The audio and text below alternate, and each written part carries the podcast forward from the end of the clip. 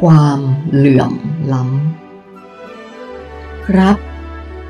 ผมยอมรับในสิ่งที่คุณกำลังพูดถึงนี้ครับ แต่ผมขออนุญาตถามคำถามเกี่ยวกับตัวคุณสักหน่อยจะได้ไหมครับ ได้สิ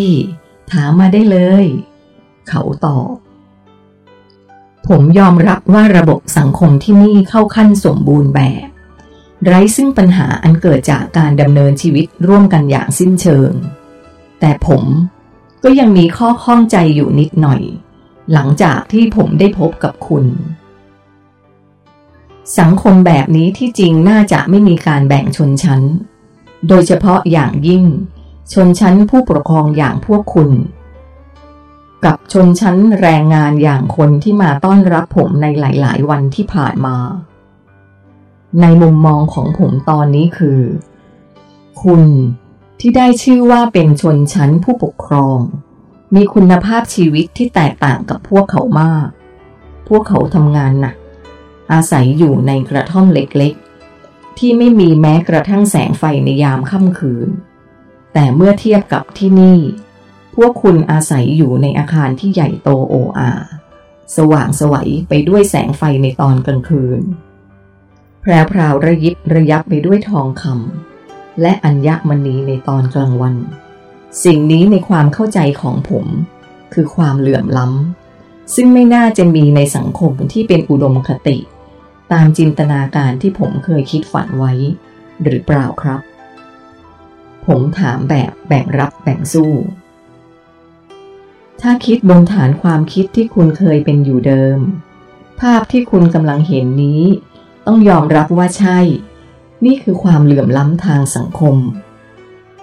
ซึ่งระบบฐานคิดของพวกคุณคือ ทุกคนตั้งอยู่บนความไม่รู้ คือไม่รู้ว่าตัวเองนั้นมีสิทธิมากเพียงใด มีคุณค่าในตัวเองมากแค่ไหน ไม่รู้แม้กระทั่งหน้าที่ของตัวเองว่าจะต้องทำอะไร เมื่อมีความไม่รู้ จึงเกิดกระบวนการที่เรียกว่า คนที่รู้มากกว่า เอาเปรียบคนที่รู้น้อยกว่า ถ้าคุณไปถามพลเมืองทุกคนที่นี่ว่า เขารู้หรือไม่ว่าสิ่งที่เขาทำนั้น มันเหนื่อยยากมากกว่า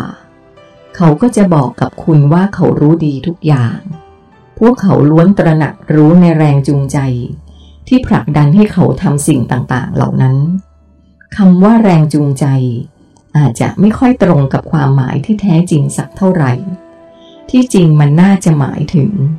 สิ่งที่กำหนดให้เขาทำสิ่งต่างๆ ด้วยความเต็มใจมากกว่า เพราะแรงจูงใจนั้นบางครั้งก็ไม่ได้เกิดขึ้นด้วยความเต็มใจ สรุปง่ายๆคือ ถึงแม้ว่าภาพที่คุณเห็นนั้น จะเป็นความเหลื่อมล้ำ แต่มันก็ไม่ได้เกิดขึ้นจากกระบวนการแห่งการเอาเปรียบ ในทางกลับกัน มันกลับเกิดขึ้น จากการตระหนักรู้ในคุณค่าที่เขาเหล่านั้นมีและเป็นมากกว่า วันหนึ่ง ถ้าคุณเกิดค้นพบว่า สิ่งที่คุณทำนั้น มีคุณค่ากับตัวเองอย่างมาก และคุณค่านั้น ก็ส่งผ่านไปเป็นคุณประโยชน์กับผู้อื่นด้วย คุณจะอยากทำมันโดยไม่หวังสิ่งตอบแทนใด ๆ เลย นี่คือความแตกต่าง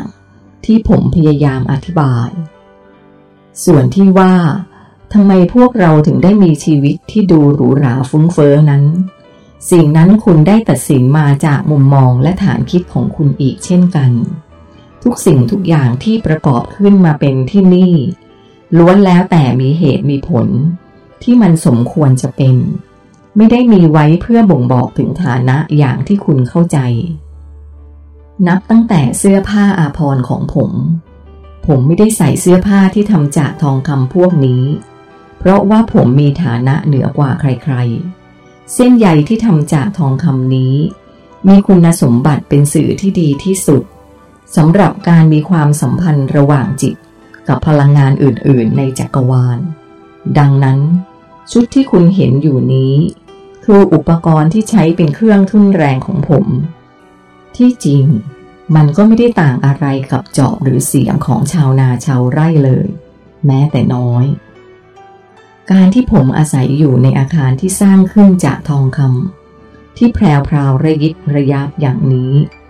ความระยิบระยับของมันก็ไม่ได้มีไว้ เพื่อความสวยงาม หรือเพื่อให้มันดูหรูหราแต่อย่างใด เราจำเป็นต้องทำให้ผิวโลหะพวกนี้ มีมุมหักเหให้มากที่สุด เพื่อให้คุณสมบัติในการเป็นสื่อกลางของมัน มีความสมบูรณ์ที่สุด นอกจากนี้ พวกเรายังใช้วัตถุธาตุจำพวกอัญมณีชนิดต่างๆ มาขัดแต่งให้เกิดเหลี่ยมมุม แล้วนำไปติดตั้งในจุดต่างๆ ที่เหมาะสม เพื่อให้เกิดการเร่งปฏิกิริยา และสุดท้าย การที่พวกเราต้องมาอยู่ที่สูงแบบนี้ เพื่อให้การรับและส่งข้อมูลไปในจักรวาลทำได้ง่าย และมีประสิทธิภาพสูงที่สุดเท่านั้นเอง ในอดีต มีคนจำนวนไม่น้อยที่เคยมีโอกาสมาสัมผัสกับสถานที่แห่งนี้ ไม่ว่าจะมาด้วยยานอย่างรู้ หรือการท่องเที่ยวด้วยกระแสจิต เมื่อเขาได้มาเห็น แล้วนำไปบันทึกหรือบอกเล่าให้คนอื่นฟังโดยไม่เข้าใจถึงเหตุผล และเอามันไปเรียนแบบ ด้วยระบบฐานคิดของตัวเอง คือระบบฐานคิดแห่งการมีอำนาจเหนือ และการเอาเปรียบ มันจึงปรากฏออกมาในรูปแบบของปราสาทราชวัง และวัดวาอารามต่างๆ ที่อยู่บนโลกของคุณ และมัน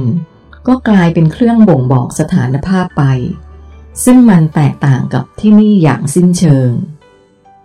อย่างนี้เองหรือครับ ผมต้องขออภัยด้วยครับที่เข้าใจผิด ผมพูด หากคุณหายเหนื่อยแล้ว ขอเชิญขึ้นไปยังที่ทำการของพวกเราครับ เขาเชิญ ครับ ผมหายเหนื่อยแล้วครับ ในกระบวนการผลิตเสื้อผ้าอาภรณ์และอัญมณีต่างๆ เหล่านี้ พวกเราต้องให้ศิลปินที่มีความชำนาญงานหัตถศิลป์เป็นคนช่วยทำให้ ซึ่งพวกเราแค่กำหนดรูปแบบคร่าวๆ ตามประโยชน์ที่เราต้องการใช้สอย เช่น อัญมณีเม็ดใหญ่นี้ ให้เจียระไนเป็นกี่เหลี่ยมมุมที่ด้านหน้า และให้มุมทั้งหมดรวมศูนย์เข้ามาเป็นจุดเดียวกันในด้านหลัง เหตุที่ต้องทำเช่นนี้ ก็เพื่อให้เกิดการเหนี่ยวนำพลังงาน ที่กระจัดกระจายเข้าสู่จุดศูนย์กลางได้ง่าย ส่วนรูปแบบการตกแต่งประดับประดาอื่นๆ ผมปล่อยให้เป็นหน้าที่ของเขา เขาสามารถจินตนาการสร้างสรรค์ตัวเรือนของอัญมณีพวกนี้ ให้มันวิจิตพิสดารอย่างไรก็ได้ เราเพียงแค่เป็นคนกำหนดที่ตั้งของมัน เช่น เม็ดนี้จะต้องอยู่ที่กลางหน้าผากหรือเม็ดนี้จะต้องอยู่กลางหน้าอกเป็นต้น ดังนั้น เวลาที่คุณเห็นอัญมณีที่วิจิตรงดงามเหล่านี้ จึงเห็นเป็นเครื่องประดับมากกว่าที่จะเป็นเครื่องมือหรือเครื่องจักร เขาอธิบายเพิ่มเติมระหว่างที่เดินเข้าไปสู่อาคารหลังใหญ่ ส่วนโครงสร้างของตัวอาคารและหลังคายอดแหลมที่แพรวๆนี้ พวกเราก็เพียงกำหนด ให้เขาคุ้มมันด้วยทองคำที่มีรอยหยักให้มากที่สุด หรือแค่ทำให้มันหักไปหักมาเท่านั้น เพราะนั่นก็เท่ากับว่ามันสามารถทำงานได้แล้ว แต่เนื่องจากพวกสถาปนิก มีความประสงค์ที่จะทำให้มันมีความสวยงาม เขาจึงสร้างเป็นรูปทรง 12 เหลี่ยมบ้าง 24 เหลี่ยมบ้าง ตามแต่พวกเขาจะจินตนาการขึ้นมา และนอกจากนั้น เหล่าประติมากรรม ก็ยังช่วยกันรังสรรค์ลวดลาย เพื่อให้ผู้มาเยือนเกิดความประทับใจ ผลลัพธ์ที่ได้จึงออกมาเป็นงานศิลป์ ที่ดูวิจิตรบรรจงอย่างที่เห็น หลังจากที่ศิลปินและสถาปนิก สร้างอาคารนี้เสร็จ พวกเขาก็อาศัยอยู่ที่เมืองนี้สืบมาจนถึงปัจจุบัน เขาเสริม อ๋อ เข้าใจละเมืองนี้ถึงได้เป็นที่รวมของศิลปินทุกๆสาขา เพราะพวกเขามาสร้างอาคารหลังนี้นี่เอง ผมพูด ใช่ คุณเข้าใจถูกแล้ว อาคารนี้มีอายุสักเท่าไหร่ครับ ผมถาม ผมไม่สามารถบอกเป็นตัวเลขได้ รู้แค่ว่า มันมีมาก่อนที่โลกของคุณจะมีมนุษย์ไปอยู่เสียอีก โอ้โห เหลือเชื่อมากเลยครับ ผมรู้สึกเหมือนว่ามันเพิ่งสร้างมาได้ไม่นานนี้เอง พื้นหินที่ผมเดินนี้ดูเหมือนไม่มีการสึกกร่อนจากลมและฝนเลยแม้แต่น้อย มันเป็นเรื่องคุณภาพของสิ่งแวดล้อมครับ โลกใบนี้แทบไม่มีการเปลี่ยนแปลงเลยตั้งแต่เริ่มสร้าง ไม่เคยมีแผ่นดินไหว ไม่เคยมีพายุฝนฟ้าขนอง ไม่เคยมีฟ้าผ่า ไม่เคยมีน้ำท่วม คุณภาพของน้ำและอากาศก็ไม่เคยมีสิ่งที่เป็นภัยคุกคามต่อวัตถุทุกชนิด ไม่มีกรด ไม่มีสารเคมีใด ๆทำให้เกิดการสึกกร่อน ดังนั้นทุกสิ่งทุกอย่างจึงดูเหมือนคงสภาพอย่างที่มันเป็นตั้งแต่แรก เขาอธิบายพร้อมพาผมเดินขึ้นเขาไปเรื่อยๆ เออคุณรุทรครับ ผมสนใจเรื่องการเดินทางระหว่างโลกของเราทั้งสองนะครับ พอจะเล่าให้ฟังได้ไหมครับ ผมถามขณะที่ก้าวเดินขึ้นบันไดอย่างช้าๆ ในแง่ไหนล่ะครับ ผมจะไม่ปิดบังคุณสักเรื่อง เพียงแต่ต้องระบุสักหน่อยว่า คุณอยากรู้ตรงส่วนไหน เออผมรู้แล้วว่าคุณสามารถเดินทางไปมาระหว่างโลกนี้กับโลกของผมด้วยประตูที่มีอยู่ถึง 360 ประตู ผมอยากรู้ตั้งแต่แรกเริ่มเลยครับว่า ใครเป็นคนสร้างประตูพวกนี้ไว้ และมันทำงานอย่างไร ทำไมมันถึงสามารถทำให้ระยะทางที่ไกลมากขนาดนี้ สั้นเหลือแค่เพียงลักนิ้วมือเดียว ได้ครับ แต่เรื่องนี้เป็นเรื่องที่ต้องใช้เวลาพอสมควร เอาไว้ผมพาคุณไปถึงที่พำนักของผมแล้ว เราค่อยนั่งคุยกันดีไหมครับ เขาตอบ ได้ครับ รุทรพาผมขึ้นมาจนถึงบันไดขั้นสุดท้าย ก่อนที่จะเข้าไปในบริเวณอาคารด้านหน้าของประตูทางเข้า มีระเบียงขนาดใหญ่ พื้นของลานและตัวอาคารทั้งหมดทำจากหินแกรนิตก้อนใหญ่ วางเรียงซ้อนกันอย่างแนบสนิท พื้นด้านหน้านี้ ถูกขัดแต่งจนเงาเป็นมัน แลดูสะอาดสะอ้าน เมื่อมองจากลานนี้ลงไป สามารถมองเห็นเมืองได้ทั้งเมือง ตรงนี้ คือลานสำหรับต้อนรับแขกครับ หรือจะเรียกว่าเป็นลานอเนกประสงค์ก็ได้ เพราะเราจะใช้ต้อนรับผู้ที่เดินทางมา ไม่ว่าจะเป็นรูปธรรมผู้นำที่มาจากเมืองอื่น หรือคนที่เอาบุตรธิดามาฝากให้เรียนรู้สัจธรรม รวมทั้งแขกที่เป็นแบบคุณแต่ดูเหมือนว่าจะไม่ค่อยมีใครอยู่เลยนะครับ ดูเงียบจัง ผมตั้งข้อสังเกต ใช่ครับ เมื่อก่อนที่นี่จะมีพวกเราที่เป็นช่างเทคนิคจำนวนมาก โดยเฉพาะอย่างยิ่ง ในช่วงเวลาที่มีแขกมาเยือนแบบนี้ ทั้งสองข้างทางบนลานนี้ จะเต็มไปด้วยรูปธรรมที่มาคอยต้อนรับ ที่นี่เคยมีรูปธรรมช่างเทคนิคพำนักอยู่มากถึง 1,042 รูปธรรม แล้วตอนนี้พวกเขาไปไหนกันล่ะครับ ไปปฏิบัติภารกิจที่ดาวโลกของคุณ ตอนนี้เหลืออยู่เพียงแค่สองรูปธรรมสุดท้าย ซึ่งเขาทั้งสองก็จะต้องเดินทางไปเหมือนกันในวันพรุ่งนี้ ตอนนี้เขาทั้งสองอยู่ที่ไหนครับ ผมถามสองรูปธรรมนี้ยังไม่เคยเดินทางด้วยประตูเชื่อมระหว่างดาวโลกเลยสักครั้งเดียว แต่ด้วยภารกิจที่มีมากเสียจนจำเป็นต้องใช้ทรัพยากรบุคคลที่มีอยู่ทั้งหมด วันนี้ พวกเขาจึงออกไปทดสอบการบินเป็นครั้งสุดท้าย ก่อนที่จะบินจริงในวันพรุ่งนี้อ้อก่อนที่ผมจะขึ้นมา ผมเห็นอยู่เหมือนกันครับว่า มียานบินลอยขึ้นจากยอดอาคารนี้สองลำ นั่นแหละครับ นี่ท่าที่แห่งนี้ไม่จำเป็นต้องมีใครประจำการอยู่เลย ผมก็คงต้องไปเช่นกัน ฟังจากที่คุณพูดแล้ว สถานการณ์ที่โลกของผมน่าจะเลวร้ายมากเลยใช่ไหมครับ เขานิ่งเงียบไม่มีคำพูดใด ๆ ผมได้ยินจากผู้มาต้อนรับผมอยู่เหมือนกันครับว่า มันเข้าขั้นวิกฤต ผมพูดขึ้นหลังจากที่อยู่ในความเงียบได้สักพัก แล้วเด็กนักเรียนล่ะครับ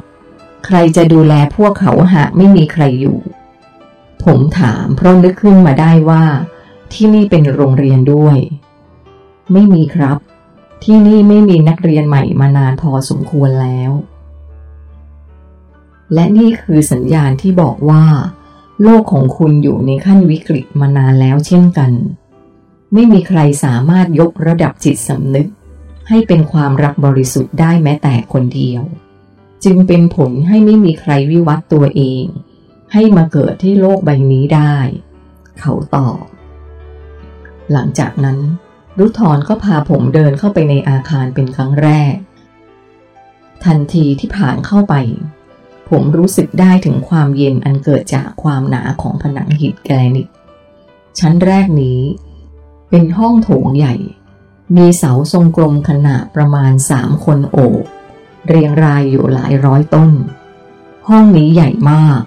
และมีเพดานสูงภายในสว่างสวัยไปด้วยหลอดไฟ ที่ห้อยลงมาจำนวนมาก บนเพดานประดับประดาด้วยทองคำและแก้วกระจกหลากสีสัน มันไม่ใช่กระจกสีหรอกครับ